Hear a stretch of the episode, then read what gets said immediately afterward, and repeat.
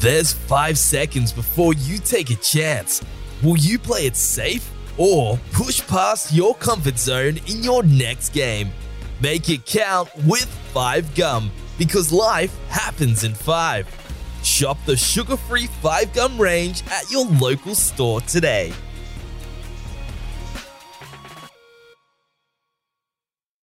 Hey gamers, Jake Barros here from Press Start Australia, and this is your daily gaming news.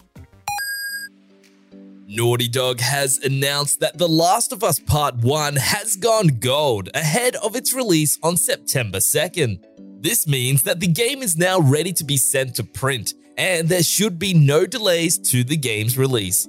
Taking to Twitter, the company posted the following message We're thrilled to announce that The Last of Us Part 1 has gone gold. Congratulations to the dogs and our partners PlayStation, who contributed their passion and talent to the growing world of The Last of Us.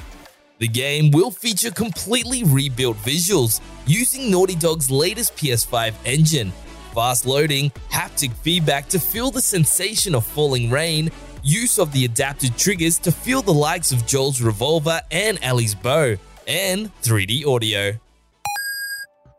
EA held a skate stream called The Boardroom overnight and revealed quite a bit about the upcoming skate game.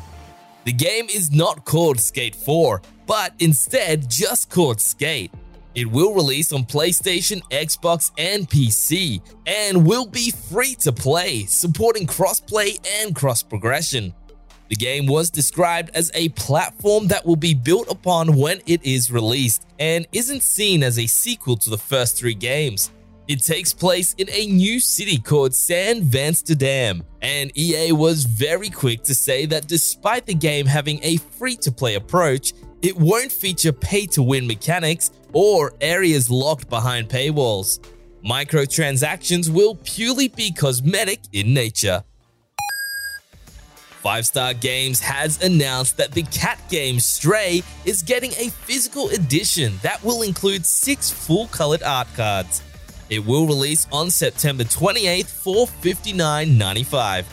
If that wasn't enough for you, it's also been announced that a Stray cat harness and travel cat backpack based on Stray is also being released.